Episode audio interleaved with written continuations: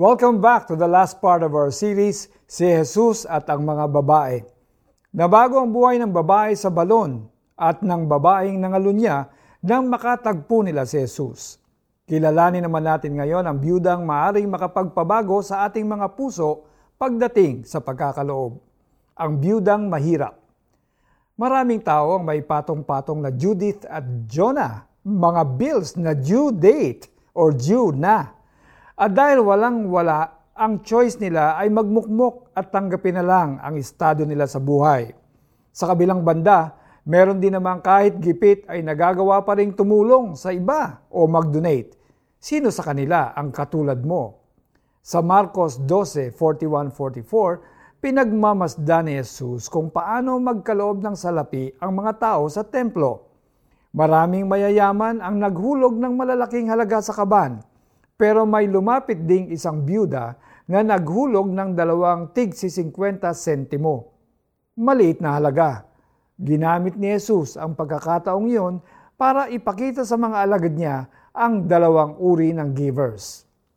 First, there are those who are rich and give extravagantly. But even if they give much, they will still have plenty. The second kind of giver is exemplified by the poor widow who gave her last two coins. Pareho silang nagbigay. Pero sino sa kanila ang nagbigay ng tunay na mas malaking halaga? Sinabi ni Jesus sa kanila, Sinasabi ko sa inyo, ang inihandog ng biyudang iyon ay higit na marami kaysa sa inihulog nilang lahat. Sapagkat ang lahat ay nagkaloob ng bahagi lamang ng kanilang kayamanan, ngunit ang ibinigay ng biyudang iyon, bagamat siya ay mahirap, ay ang buo niyang ikinabubuhay. This means nothing was left for her needs. The poor widow's example of giving is an issue of the heart. Walang maliit na halaga sa pagbibigay sa Panginoon.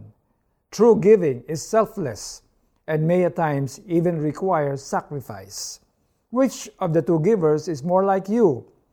Nakakapagbigay ka ba dahil may excess ka or dahil nature mo na ang pagiging mapagbigay?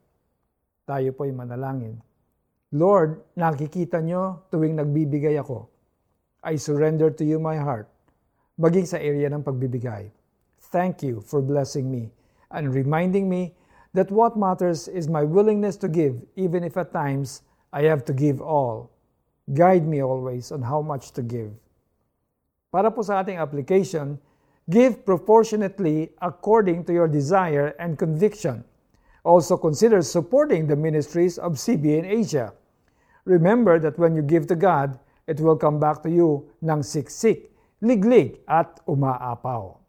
Sapagkat ang lahat ay nagkaloob ng bahagi lamang ng kanilang kayamanan, ngunit ang ibinigay ng biyudang iyon, bagamat siya ay mahirap, ay ang buo niyang ikinabubuhay. Marcos 12.44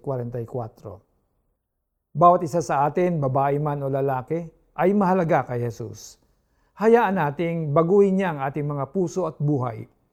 Tune in again tomorrow for another life-changing message from the Word of God. Ako po si Alex Tinsay nagsasabing, True giving is selfless and may even require sacrifice.